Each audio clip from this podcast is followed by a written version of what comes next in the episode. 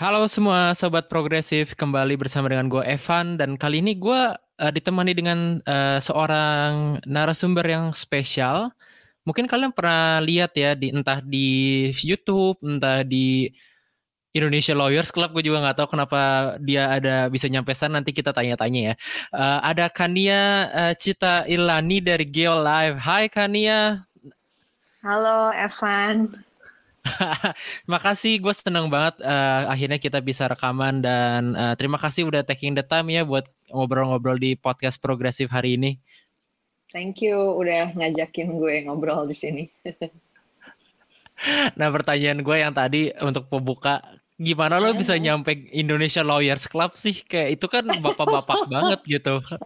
Boomers banget. Yang nonton juga apa engkong gua ya kan? Om gua yang nggak tahu lah gimana. Kayaknya gak iya. anak muda banget gitu. Jadi gue tuh dua kali ke sana ya. Yang pertama uh. tuh gue ditelepon sama actually salah satu narsum yang diundang duluan gitu. Si Mas uh. Ade Armando Oke. Okay. Jadi uh, intinya dia tuh bilang ini kan maksudnya kalau dalam LC itu kan biasanya pro kontra lah ya. Jadi ada yang pro, ada yang kontra gitu kan. Hmm. Nah pada saat itu kan uh, isunya adalah judicial review terhadap uh, eh, KUHP terkait zina kan. Hmm. Nah, uh, uh. jadi di kubu yang uh, pro itu maksudnya mereka pro uh, mengubah si KUHP itu gitu kan. Hmm. Uh, supaya maksudnya supaya ada perluasan pasal basically kan. Itu yang mau uh, mereka uh, lakukan gitu kan. Maksudnya itu idenya gitu. Nah kemudian uh, dibutuhkan pihak yang kontra itu gitu kan. Nah terus si Mas Ade Armando dia tuh uh, dosen kom by the way. Uh, dia nelpon gue bilang dia bilang uh, maksudnya basically dia bilang dia tahu bahwa uh, gue likely bakal nggak setuju gitu dengan judicial review tersebut gitu. Hmm. Nah, uh, jadi dia nanya lo mau nggak karena uh, kurang nih yang kontra gitu. Terus gue mikir ya udah gue ikutan aja gitu kan. But you should know that I was so young or still ya maksudnya ya sampai sekarang gue masih muda juga sih maksudnya di situ gue masih awal gue lupa deh gue semester berapa pokoknya gue masih kuliah dan dan gue termasuk orang yang belum ngerti manusia lain juga. Jadi gue jujur gue gak prepare apa-apaan sih. Maksudnya gue cuma nyampein apa yang mau gue sampein aja. Iya pasti banyak yang gak mau apa enggan lah ya politisi untuk eh, terang-terangan di TV nasional bilang gue pro zina. Atau apa kan itu kan. Uh, kalau lu kan nggak ada ini ya beban-beban apa politis atau semacamnya Uh, masalahnya itu yang lebih tepat sih sebenarnya Iya, gue sih cuma pengen hukum yang udah ada biarin begitu aja sih sebenarnya. Eh, Sesimpel itu sih sebenarnya pada saat itu.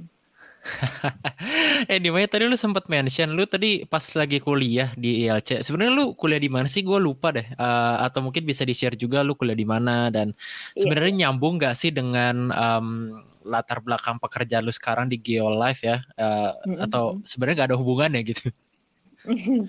Iya, gue gue kuliah ilmu politik di Universitas Indonesia. Oke, ilmu politik mah oke lah ya nyambung-nyambung aja ya. nah, lu uh, apakah memang karena lu suka baca dan suka ini sebelum kuliah lu jadi tertarik kuliah ilmu politik atau karena semenjak lu kuliah lu jadi kayak mengikuti berbagai macam uh, let's say bukan politik praktis doang ya tapi kayak yang gue lihat dari konten-konten lu lu banyak kayak lebih secara umum general uh, cara pikir orang cara pikir atau perspektif-perspektif uh, dalam politik ataupun dalam masyarakat gitu itu tuh kayak dari kuliah atau sebelum kuliah juga lo udah udah interested gitu sih sebenarnya? Hmm, enggak sih kalau untuk yang kalau untuk yang perspektif masyarakat gimana gitu itu tuh gue baru tertariknya setelah gue kenal sama Sabda aja sih sebenarnya. Uh, Sabda yang kemudian jadi suami gue. Uh, iya jadi sebelum itu sih gue termasuk yang sangat nggak peduli orang lain jadi gue bodoh amat hmm. mau masyarakat kayak gimana juga bodoh amat gitu. Nggak ada nggak ada urusannya buat gue gitu. Justru gue naturally nggak mikirin orang lain gitu sebenarnya Jadi hmm. uh, gue baru belakangan banget sebenarnya baru ya mungkin tiga tahun terakhir lah ya baru bergeser ke arah uh, yang lebih uh, memikirkan uh, paradigma masyarakat gimana gitu. Sebelumnya hmm. gue lebih ke arah apa ya? Ya lebih banyak menyampaikan pendapat-pendapat gue, pandangan-pandangan gue tentang sesuatu gitu. Um, dan itu mungkin ya sedikit banyak terpengaruh oleh jurusan yang gue ambil gitu kan karena gue jadi banyak mendiskusikan uh, isu-isu sosial politik dalam pendapat-pendapat gue karena ya itu yang gue hmm. pelajarin hmm. yang lagi gue pikirin gitu kan pada saat gue kuliah gitu. Nah tapi sebelum kuliah uh, gue sempat ikutan English debating juga. Jadi kalau dari secara kalau secara isu gue udah terekspos dengan isu kebijakan, dengan isu uh, ya politik gitu kan, sosial politik, hukum, ekonomi gitu uh, karena gue ikutan English debating pada saat gue SMA. Ah, sama dong, gue juga English debating. Jadi kita pernah ketemu lagi. Oh iya, lo angkatan berapa, Van? gue gue 96, lu 95 kan?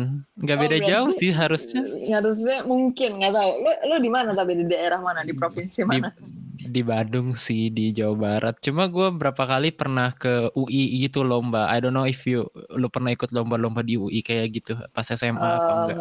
Enggak sih, gue lombanya cuma pas ini doang. Waktu itu kan gue SMA juga di Jawa Barat ya, maksud gue di Depok kan.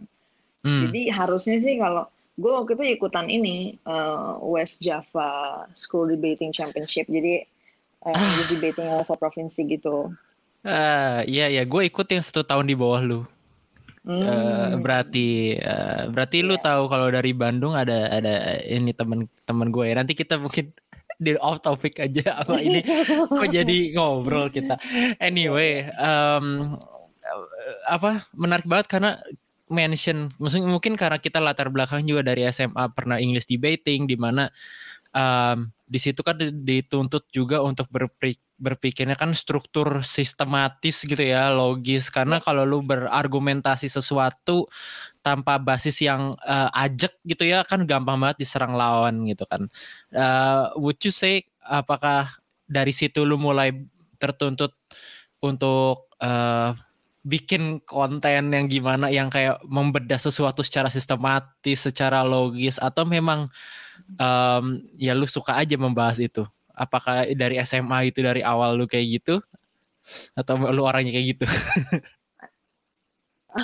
Iya itu dia sih. I think uh, the way I see it adalah gue kira semua orang kayak gitu gitu. Mm. Justru itu masalah gue dari dulu ya. Jadi kalau lo orang yang pro equality, uh, gue kayak naturally melihat semua orang equal gue tuh gitu. Mm. Dan dan equal itu termasuk equal dalam berpikir, dalam berlogika, dalam dalam bermatematika. Jadi kalau orang nggak bisa jawab soal matematika, gue anggapnya oh paling karena dia nggak mau aja gitu. Kayak gue nggak mau hmm. mikirin pelajaran geografi misalnya, bukan karena dia nggak bisa ngerti Jadi gue nggak gue gue eh, nggak uh, belajar tentang gini gini gue belajar biologi ya kan gue gue olim biologi pada saat gue SD jadi gue belajar tentang spesies-spesies lain gitu kan kodok, tentang burung merak gitu. Dan dan gue tahu bahwa um, bahwa si spesies-spesies ini gitu ya, secara genetik gitu, mereka punya uh, gap gitu kan. Misalnya gap immunity lah, mereka uh, tingkat imunnya beda-beda gitu kan, atau gap uh, kognitif gitu kan, tingkat tingkat kecerdasannya beda-beda. Tapi gue nggak nggak kalau itu bisa diaplikasikan harusnya ke manusia juga gitu. Jadi gue pada saat itu kayak gue mikirnya oh manusia sama aja semua nih lahir gitu kan maksudnya but that doesn't make sense kan? Abis gue mikir lagi setelah kayak for a while gitu abis gue ngobrol sama sahabat gue baru ngeh juga kayak fuck I was so goddamn stupid gitu loh. Kayak maksudnya jadi jadi jadi jadi gue jadi gue ngomong sama semua orang merata aja gitu loh Evan. Padahal we should understand bahwa uh, enggak gitu kan uh, treatment yang benar gitu kan bahwa oh enggak ternyata misalnya something like logic that's not really natural to everybody gitu kan. Sama aja kayak misalnya sense of uh, visual gitu. Misalnya kayak design. Mungkin for some people they are naturally bisa dengan gampangnya gitu kan menentukan warna yang bagus gitu dalam suatu kanvas. But then not everybody is like that gitu kan. Nah sama hmm. ternyata dengan dengan dengan logika. I thought logika dan matematika is like everybody's kind of thing gitu yang kayak oke okay, semua orang uh, uh, was born with it just like I did gitu kan. Kayak maksudnya jadi, gue gue kira semua orang mikirnya kayak gue gitu. Jadi gue terkejut banget gitu pas gue mikir lagi ya juga ya gitu. Jadi Evan waktu gue bikin konten gitu ya misalnya dengan kenapa sih konten gue uh, secara logis gitu sistematis buat gue it's just a universal thinking uh, paradigm way gitu. of think oh ya way of thinkingnya kayak gitu ya universalnya kayak gitu dan, ya dan it should be a universal thing kan maksudnya kalau misalnya dalam logic kan it's a universal thing lah lo lo nggak mungkin lo punya premis lo punya premis semua A adalah B terus C adalah A ya udahlah C pasti B dong gitu kalau dengan premis itu kan it's it's a universal thing it's an absolute thing gitu loh nah justru yang gue kaget adalah oh ternyata ternyata this is not something uh, this is a skill gitu loh yang harus lo latih gitu. Hmm. Nah, cuman gue nggak nah kalau gue pernah somehow melatih itu atau gimana gitu. Termasuk yang tadi lo sebut kayak misalnya debating, mungkin lo termasuk yang ngeh bahwa dalam debating maybe uh, you learned how to think structurally and everything gitu. Nah, gue bahkan nggak ngerasa ngalamin itu gitu dalam debating. Gue ngerasa debating is like is this like another day aja gue lagi ngelakuin some, some sort of hobby gitu gue gue nggak hmm. ngerasa hmm. belajar berpikir di sana gue nggak ngeh gitu nah jadi gue nggak ngeh uh, the experience of uh, ngebangun skills ini gitu jadi gue kira is this this is just default gitu nah jadi for yeah. a while gue bikin konten nggak melihat itu sebagai suatu pilihan gitu Van kayak gue memilih untuk sistematis uh. gitu enggak ah. I just don't know any other way to do it gitu. Kayak hmm. gimana lagi? How else you're gonna you're gonna do it gitu? Nah, gue nggak tahu kalau orang-orang ternyata oh ternyata bisa juga ya ada orang yang kontennya struktur berpikirnya berantakan gini gitu. Gue gue nggak itu mungkin gitu loh pada saat itu. jadi jadi gue kira pada saat gue ngeritik orang gitu kan, mungkin lo pernah tahu juga ada video gue yang kayak misalnya ngeritik ngeritik struktur logikanya uh, Panji hmm. atau Deddy Corbuzier waktu itu. Iya, ya bisa aja I can be wrong gitu kan tapi maksudnya the way I see it gue kira oh kita bakal bakal engage in a, in a logic discourse gitu kan. Kayak misalnya mungkin mereka bakal membantah gue in a way uh, well kan kritik lu di sini salah karena kan uh, fallacy-nya yang lu bilang ini padahal kan datanya gini padahal dan penalaran gue kan gini misalnya gitu. I thought the, the, the, the discussion will go there gitu kan. Tapi ternyata that's not the issue gitu yang dimasalahin sama fansnya mereka gitu. Maksudnya jadi orang uh, yeah. pendukungnya mereka gitu. Jadi gue kayak bingung oh ternyata nggak gini ya gitu. Ternyata ternyata uh, the universal thinking skill such as logic itu not so universal after all. Dalam artian uh, belum tentu semua orang udah punya itu gitu. Jadi akhirnya hmm. isunya ke mana-mana. Ada beberapa yang kritiknya bagus tapi dikit banget gitu kan. Kayak dua tiga orang gue gue baca gitu. Oh bagus nih. Uh, bener gitu. Diskusinya ke arah oke okay, uh, kritik gue nggak tepat karena gue nggak ngelihat hmm. misalnya konteks argumen dia etc oke okay, gue ngerti bagian itu tapi ternyata it's not the thing yang dilihat oleh semua orang gitu kan padahal informasinya sama right gitu. Yeah, true. Nah jadi belakangan pas gue kenal sama Sabda baru deh gue kayak jadi dia kayak ngepoint out sekarang pas lo ngasih informasi ini lo nyadar nggak sih bahwa orang-orang bisa nangkep itu berbeda gitu. Nah terus hmm. gue jadi mikir kan, oh ternyata ternyata uh, comprehension itu bukan suatu basic skill yang dipunyain semua orang yet gitu loh, Evan. Ya kan yes. maksudnya padahal kan reading comprehension kan harusnya ya kalau gue bilang A adalah B ya udah that's the the point of the information gitu kan ya udah A adalah B gitu. Tapi ternyata orang bisa nangkepnya nih. Gue bilang A adalah B. Loh, berarti lo bilang bahwa A tuh bukan C. Berarti berarti C bukan Z. Lah, enggak gue there's, there's nobody say that gitu kan nobody saying that gitu kayak gitu loh kayak kayak gitu gue kayak oh oke okay, oke okay. ternyata literal comprehension mesti mesti di training segala jadi kayak dari situ gue kayak found an enlightenment bahwa bahwa bahwa gini uh, gue kan di jurusan politik ya, Evan. Lo, lo by the way lo jurusan apa ya? Maksudnya uh, gue teknik. Uh, jadi gue oh, sangat sistematis juga ya. Uh, gue teknokrat dan, jatuhnya. Dan di jurusan lo berarti lo nggak nggak terekspos sama maksudnya isu-isu sosial lah dalam artian yang kayak isu-isu di dalam gitu ya? ya di dalam kuliah enggak tapi karena gue hmm. sudah tercemplung di dunia seperti ini gue di luar kuliah mencemplungkan di diri ke dalam sosial sosial. ini maksudnya?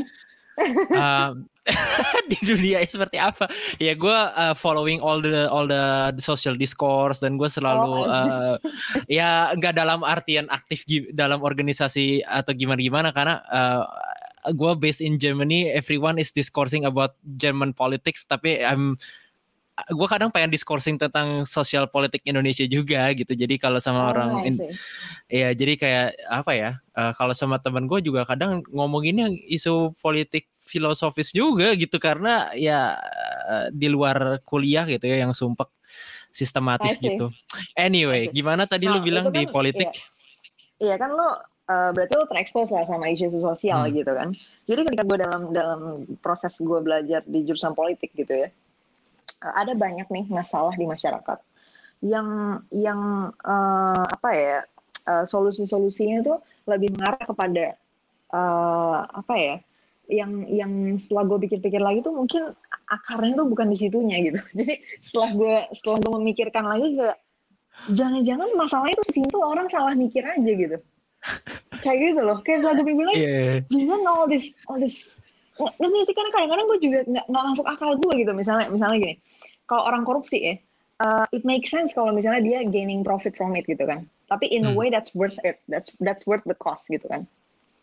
Tapi gue sering lihat kasus di mana that's not worth the cost gitu kan. Misalnya kayak kayak costnya costnya lo nggak nggak postpone uh, pembangunan lima tahun gitu. Terus lu cuma butuh duit misalnya 100 juta cuma buat beli tas atau something buat uh, istrinya atau buat waktu itu ada cewek simpenannya or something gue kayak mikir hitungan lu gimana bos? Maksudnya this is like five years of development versus tas. Kayak maksud gue fuck gitu kan. Kayak setelah gue pikir-pikir gini maksudnya gini I mean ya I mean I think I think gue somehow bisa gini. I, I, can make sense of someone yang kayak korup terus uh, tapi costnya worth it gitu. Kayak misalnya oke okay, gue gue korup gue dapat 2 miliar uh, tapi uh, proyek developmentnya lima tahun ini tetap jalan misalnya gitu. Jadi kayak oke okay, I, I gain I gain the most profit out of it gitu kan misalnya. Ini tuh enggak kayak I think it's bad decisions everywhere gitu. Dan selalu pikir-pikir like God damn it why don't we solve this one first? gitu kayak maksud gue Maksud gue gini, being evil is one thing. Mungkin some people are just born with it dalam tanda kutip. Yeah, kayak yeah. mungkin mereka punya kecenderungan being mean atau bahkan mungkin being racist or something like that gitu kan. Mungkin mereka punya kecenderungan itu. But then hal itu mungkin lebih susah diadres karena kita juga nggak punya suatu standar kayak nggak rasis tuh kayak gimana sih gitu kan. But but thinking correctly itu bisa ada standarnya gitu so we can enforce them.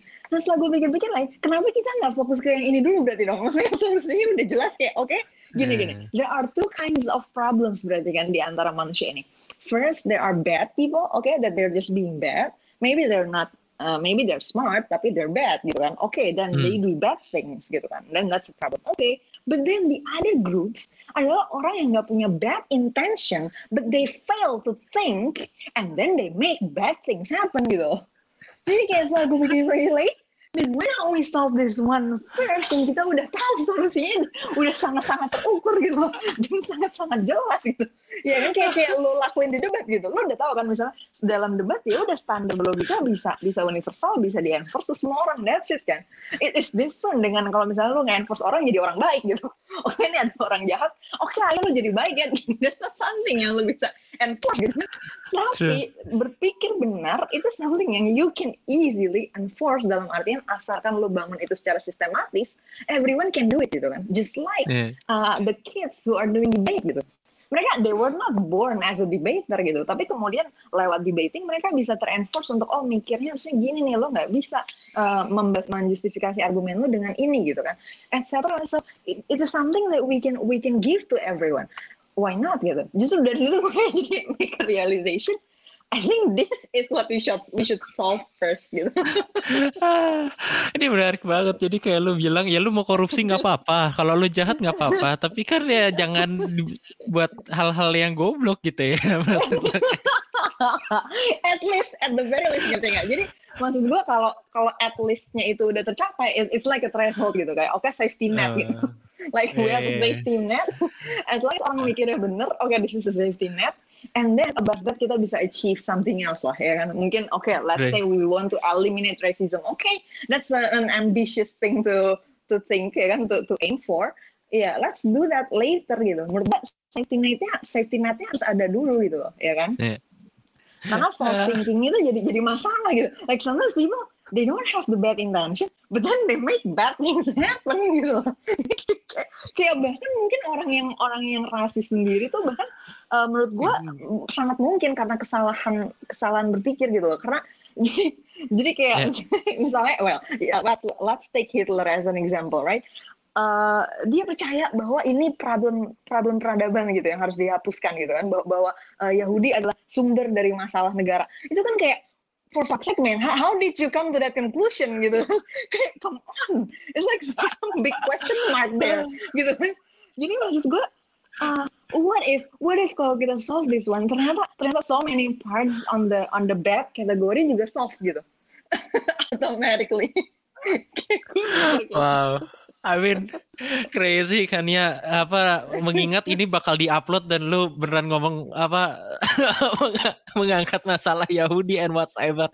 Gue salut juga sih. Berarti lu belum seperti konten creator konten creator pada umumnya kan ya. ini konten creator pada umumnya. Yang yang sangat-sangat apa yang ya udah gue mau ngomong apa yang penting tergantung audiens gue seneng apa enggak gitu. ya enggak dong this is this is the fact yang orang harus harus ngerti menurut gue sih jadi kayak I think I think gini karena gue juga belajar from my mistake gitu kan kayak gue salah hmm. nih dalam spotting spotting the problem kayak waktu dulu pada saat gue ngonten uh, yang secara bebas gitu ya gue nyampein aja apa pandangan gue gue nggak ngeh bahwa apa yang gue lakukan itu justru justru bad dalam artian gini hmm. uh, dari ha hampir dari sem semua mungkin diskursus atau artikel atau apa pun itu yang gue post it doesn't come to a fruit gitu loh. Di mana orang yang tadinya misalnya yang tadinya nggak ngerti jadi ngerti gitu. Atau orang yang tadinya nggak setuju sesuatu yang baik jadi setuju misalnya enggak gitu. Because apa sih? Because I fail to understand them. Dan gue hmm. gagal menyampaikan maksud gue dengan benar. Dan gue gagal memahami di mananya sih yang bikin mereka nggak setuju pada suatu kebijakan misalnya nah betul hmm dan itu menurut gue uh, apa ya uh, bagian dari uh, one kind of stupidity juga gitu. We, we fail to to understand uh, another human being accurately gitu. Dan itu causing problems juga gitu kan. Kayak misalnya gini dalam dalam membuat kebijakan biasanya kita punya tujuan uh, maksudnya si pembuat kebijakannya punya tujuan oh gue bikin kebijakan gini biar orang lebih apa gitu kan. Misalnya lebih A hmm. gitu Nah, tapi kalau lu salah baca, ternyata dari kebijakan itu orang bukan lebih A, malah lebih bukan A gitu. Dan then it's gonna be a goddamn big problem gitu kan. Bahkan mungkin bigger dari sebelum ada policy itu gitu loh, kayak gitu. maksud gue, berarti kan kita kita benar-benar maksud understanding another human being itu jadi a serious skill to have gitu loh.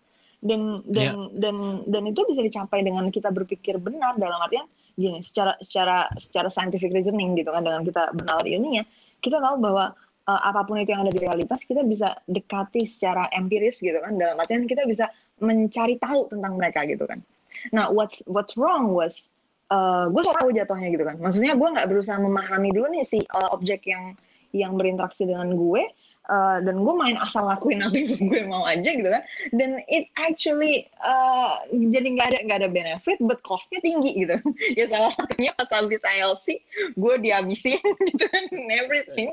Dan dan maksudnya jadi ada waktu yang harus diinvestasiin ke situ gitu kan padahal there's no benefit from it gitu loh karena orang juga nggak ngerti poin gue dan orang juga nggak ngerti di mananya yang gue kritik. Bahkan orang salah paham tentang stance gue di situ gitu kan. Kayak gue dikira mau mengubah hukum etc gitu loh. Kayak gitu kayak God damn it. Jadi there are these things yang kita lakuin yang gak ada benefitnya dan costnya tinggi. Dan ternyata solusinya sesimpel oke okay, koreksi koreksi pikiran lo yang salah gitu kan. Correct correct hmm. my mistakes gitu kan in thinking. Yeah.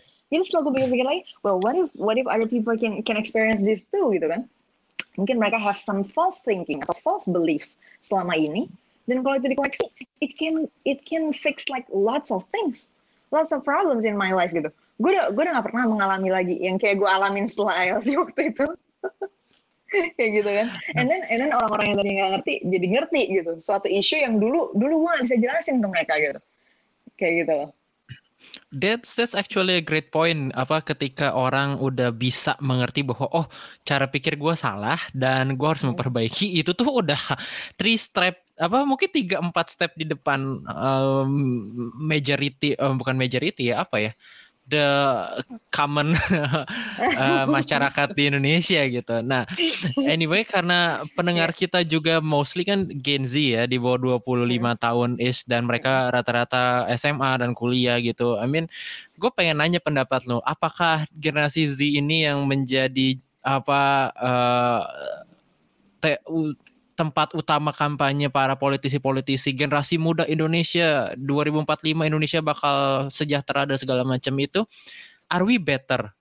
Apakah generasi Z itu lebih bisa punya skill itu menyadari untuk berargumentasi untuk bisa secara logis bilang oh maybe I'm wrong. Mungkin gue salah gitu. Terus udah gitu gue harus memperbaiki. Atau ya sesimpel itu mencoba memahami orang lain. Apakah kita lebih baik dibanding generasi kita sebelumnya Uh, tergantung sih lo di di region mana ya. True, kayaknya true. Kalau di kalau di di Amerika kayaknya sekarang udah hopeless ya. Gara-gara jadi gini, dulu I was I was a big a big fan of uh, liberal liberal education policy di mana kayak mm. di mana di mana semua institusi pendidikan can just do basically whatever they want gitu kan. Mm. Dan kan terjadi di Amerika kan. But then setelah gue pikir lagi, no that was so goddamn wrong aja sih. So goddamn wrong. Dalam artian apa? Gini gini. Kayak yang tadi gue udah bilang kan logika is a universal thing oke? Okay? so if someone hmm. out there ngajarin orang untuk berlogika dan salah they have to be stopped gitu.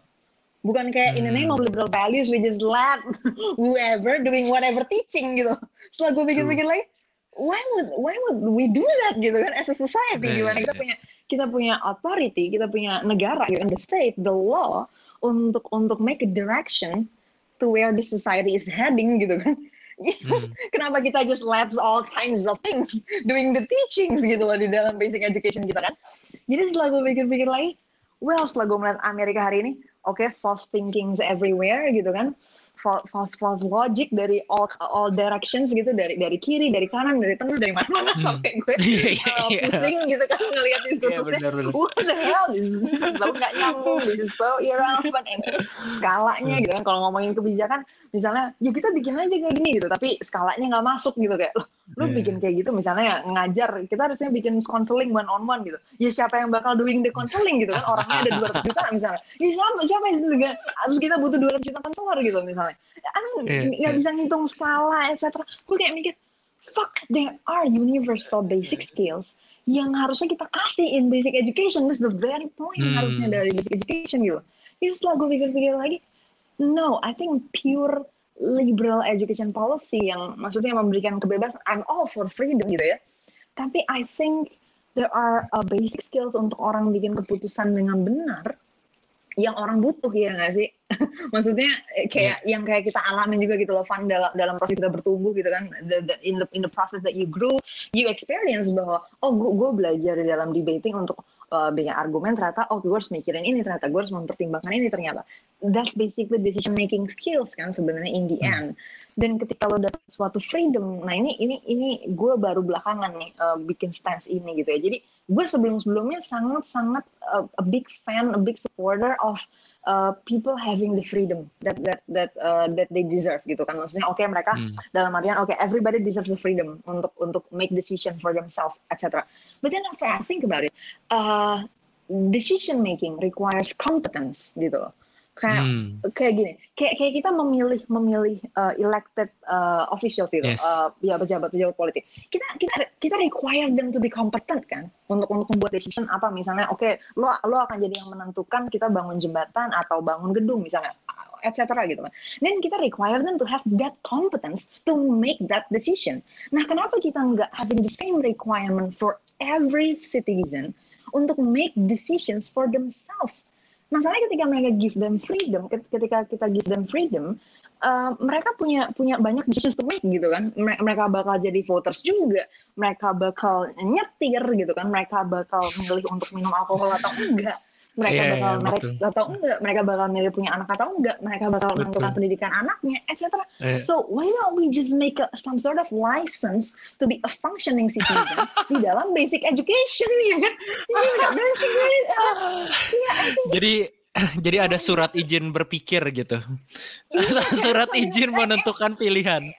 Nah, I think that's that should be the goal of basic education. Basic education should not be about lo tahu banyak hal. Maksudnya lo tahu sejarah dunia, sejarah Indonesia, hmm. apal gitu. Kayak I think this not this should not be the goal of basic education. I think. I think yeah. uh, ketika orang lulus SMA, what they should get adalah yang tadi lo bilang surat tanda mampu berpikir. karena habis itu mereka akan menjadi bagian dari society gitu kan mereka akan bikin keputusan sosial keputusan untuk diri mereka harus ngerti dampak terhadap orang lain dengan benar gitu kan jadi menurut gua that, that should be the goal. Makanya mata pelajarannya nggak usah banyak gitu. Udah yeah. belajar mikir habis itu sisanya kayak sejarah atau apa yang uh, apa yang penting juga sih sebenarnya geografi gitu. Tapi itu nggak perlu dites banget gitu nggak perlu diujiin banget gitu menurut gua. Itu bisa diekspos ya sebagai suatu insights gitu kan. Then yang paling penting untuk diuji adalah can this person be trusted with a citizen freedom. Nah itu yang paling penting karena kita hmm. we live in the free world sekarang gitu loh. We give freedom to everyone, right? Kalau misalnya kita require politicians to have competence untuk exercise certain uh, authority, why don't we require everyone to have certain level of competence to to exercise their freedom gitu kan? Uh, democratic yeah. itu juga democratic participation juga. Lo mau democratic participation gimana? Orang nggak nyambung misalnya diskursusnya. Yang ada bikin pusing doang gitu kan? So we should we should give that. Dan dan gue setuju bahwa itu responsibility of the society. Jadi kita bukan ngebebanin ke ke anak gitu ya. Bukan kita we don't put the blame on the kids atau on the uh, siapa gitu. Orang per orang gitu. Kayak ya lu sih misalnya goblok sih lu gini-gini. Enggak gitu ya. I think it's our responsibility as a society untuk ngasih itu ke semua orang dan ini gue mungkin terdengar sangat-sangat sosialis or something. Tidak, juga lu dari yang sangat liberal jadi sangat-sangat sosialis in like 10 minutes gitu gue ya, maksud gue, ya, but you get it kan, bahwa ini uh. ends-nya tetap tetap the liberal values that I support gitu kan, hmm. tetap maksudnya dalam artian ya gue tetap pengen orang dapat freedom gitu kan. Hmm. Cuman setelah gue pikir-pikir lagi, I think we also have the responsibility to make sure this freedom itu jalan seiring dengan kompetensnya gitu untuk exercising the freedom gitu. Kayak pikir-pikir lagi mungkin mungkin kayak kayak zaman corona gini kali ya. Kayak misalnya kalau di hmm. Europe sekarang kalau lu udah vaccinated fully vaccinated lu udah boleh jalan-jalan lu udah boleh hmm. makan di restoran. I mean yes, kalau lu belum vaccinated kalau lu belum vaccinated ya lu harus tunggu dulu harus dites kalau misalnya mau ke tempat satu tempat atau harus apa. Jadi kayak Iya. Uh, kebebasan itu harus diberikan sesuai dengan apakah dia bisa equip enggak gitu ya dengan uh, atau apakah dia tidak bisa menyebarkan virus-virus ke orang lain ya. yeah, you can actually yes. put it that way, yes, yes for sure gitu loh. kita udah bisa memetakan gitu kan hal-hal yang merugikan secara sosial. Oke, yang tadi misalnya mungkin racism, mungkin stereotype yang gak jelas gitu kan, baseless, baseless stereotypes ternyata bisa leads to dangerous thing uh, terus beli yeah. yang ya bodoh amat reality checknya nggak ada gitu kan. Bodoh amat sama hmm. realitas gitu. Jadi ya pokoknya gue percaya gini. Nah ini ternyata juga dangerous. Orang bisa make actions yang membahayakan manusia lain tanpa ngelihat realitasnya gimana gitu kan. Etc so we we have mapped all this. Dan kita tahu vaksinnya apa gitu loh. So why don't we give it to everyone gitu kan? Kenapa why do we stop with Evan? Why do we stop with mungkin Rio or someone that I know? Okay you have the capacity to think why do we stop at, at these people gitu kan? Why do we stop at the top one percent? Why don't we give it to everyone? Karena we can do that gitu for sure. Ya kecuali True. kita fokus on something else gitu. We channel our resources to so many so many other things yang nggak significant to the problem gitu.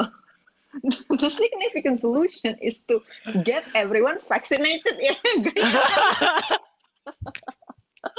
vaccinated from these viruses, yes.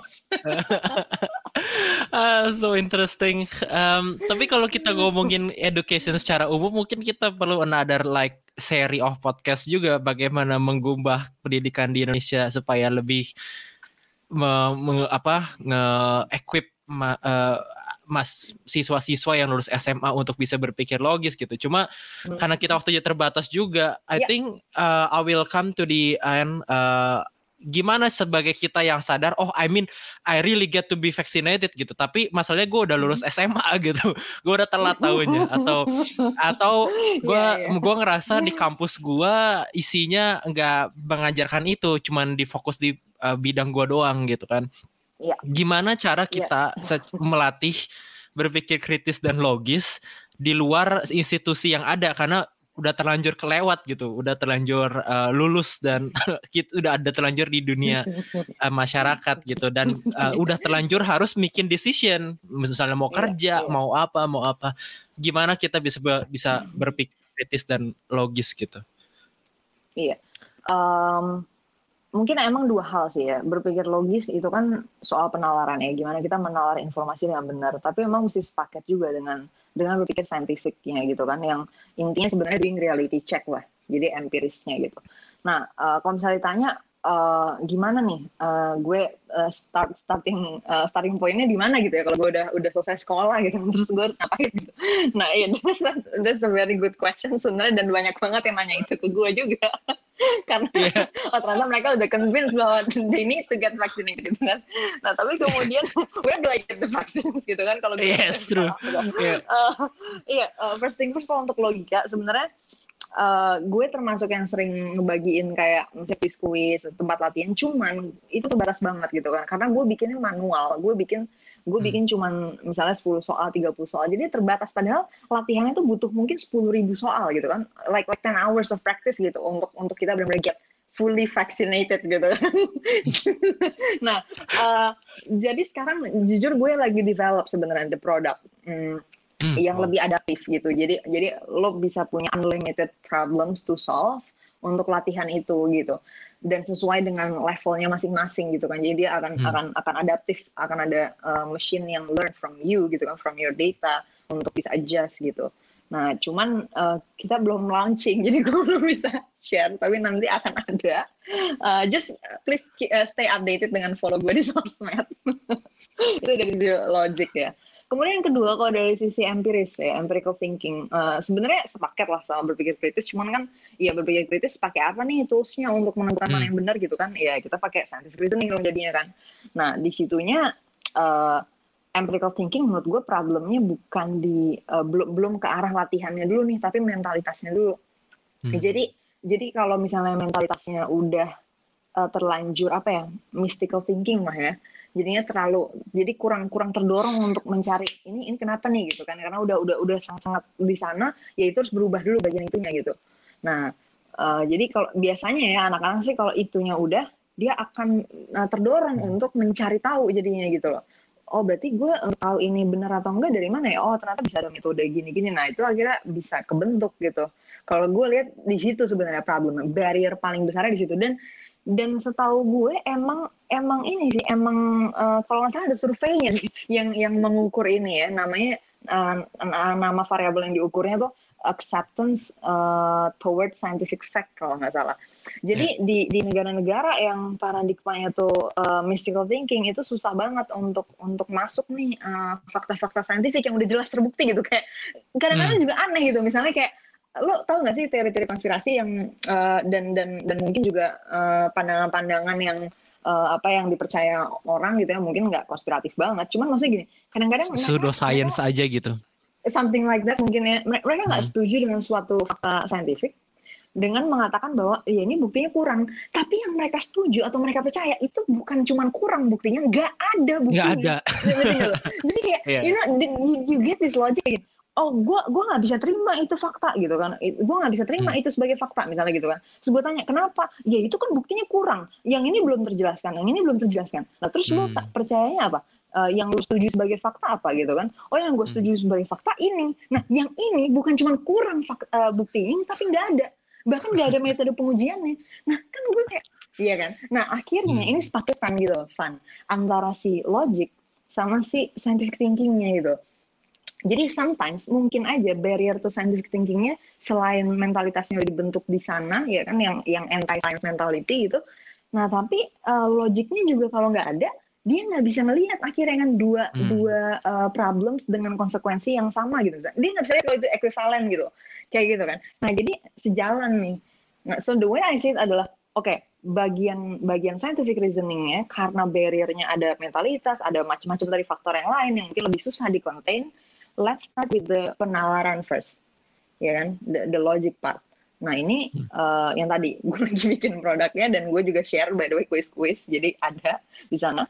Nah terus uh, yang satu lagi bisa uh, bisa dibangun de dengan certain threshold of penalarannya gitu. Ya karena kan lo jadi bisa lihat sendiri kan kalau misalnya lo udah punya penalaran yang benar ya udah lo tinggal lihat, oh iya ini kan ekivalen ya kasusnya gitu. Kayak bumi bulat versus bumi datar kan kayak gitu gitu kan.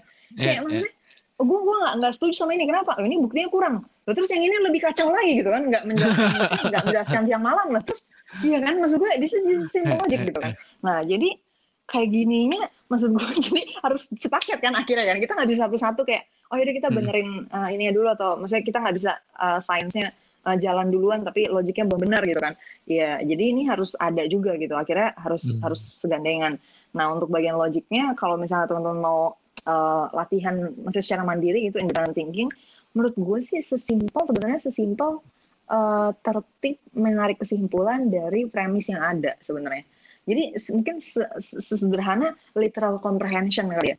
Jadi ketika lo dapet hmm. suatu informasi, coba lo pahami itu secara literal dulu coba. Jadi hilang dulu nih asumsi-asumsinya, and then hmm. emotional bias gitu kan. Karena orang baca teks udah emosi duluan, padahal maksudnya dia ternyata bukan gitu gitu kan. Nah mungkin mungkin dari situ kali ya latihannya dulu ya. Dan informasinya kan banyak ya buat dipakai latihan ya, maksudnya di di Twitter atau di Facebook gitu. Coba latihan uh, membaca secara literal dan keluar dari dari uh, baseless assumptions dan uh, apa namanya ya uh, tadi ya emotional bias yang uh, bikin lo jadi gagal untuk mencermati informasinya itu sendiri mungkin bisa mulai dari sana. Dan later on kalau si platform yang lagi gue bikin itu udah jadi I will share it to you Evan and then maybe you can share it to your audience as well. I will I will. I will. Kalau ada free trialnya lebih bagus lagi. Or is it pastinya pastinya ada And, alright, jadi itu ya uh, satu coba narik kesimpulan dari literal dulu, jangan terlalu banyak assumption uh, berteori-teori ke mana-mana dulu. Mah pahamin dia mau ngomong apa, pahamin dia uh, argumennya benar apa enggak gitu. Nah tapi sambil di dikawinkan dengan uh, apa ya metode saintifik gitu apakah ada ada buktinya apakah ada uh, udah udah ter ter apa ya teruji apa belum gitu assumption assumptionnya jadi uh, ngambil kesimpulan itu enggak loncat-loncat gitu loh enggak. uh, thank you Kenya for taking the time. Uh, really pleasant chat uh, 40 menit lebih and uh, really enjoyed our conversation. Um, I think semua orang udah tahu Instagram lu uh, @cita_irlani kan, benar gak sih? Iya, betul. Uh, and in Twitter apa ya? Sama, Cita Irlani. Sama ya, Cita Irlani. Ya, yeah, great. Uh, so, sobat progresif, kalau kalian uh, pengen follow C Kania Cita, of course silakan. Dan kayaknya kebalik juga kalau follower Kania Cita ada yang masuk ke sini, uh, silakan follow Instagram at podcast underscore progressive. And we apa ya? Kita juga memberikan banyak tema-tema uh, uh, sosial gitulah, uh, mencoba uh, membuka nalar tapi mungkin tidak se ekstrim Kania Cita ya dengan membongkar semua secara logis cuma kita mencoba me me memberikan uh, perspektif-perspektif lain lah gitu. Um, thank you again Kania for taking the time. Uh, sukses buat platformnya kalau ada kalau sudah kelar kabar-kabari. yeah, thank you. Thank you. Thank you, thank you juga, juga sobat podcast progresif. Yo, thank you sekali lagi udah dengerin sampai akhir ya and uh, sampai jumpa minggu depan. Uh, Evan, gue pamit dulu dan Kania juga. Bye bye.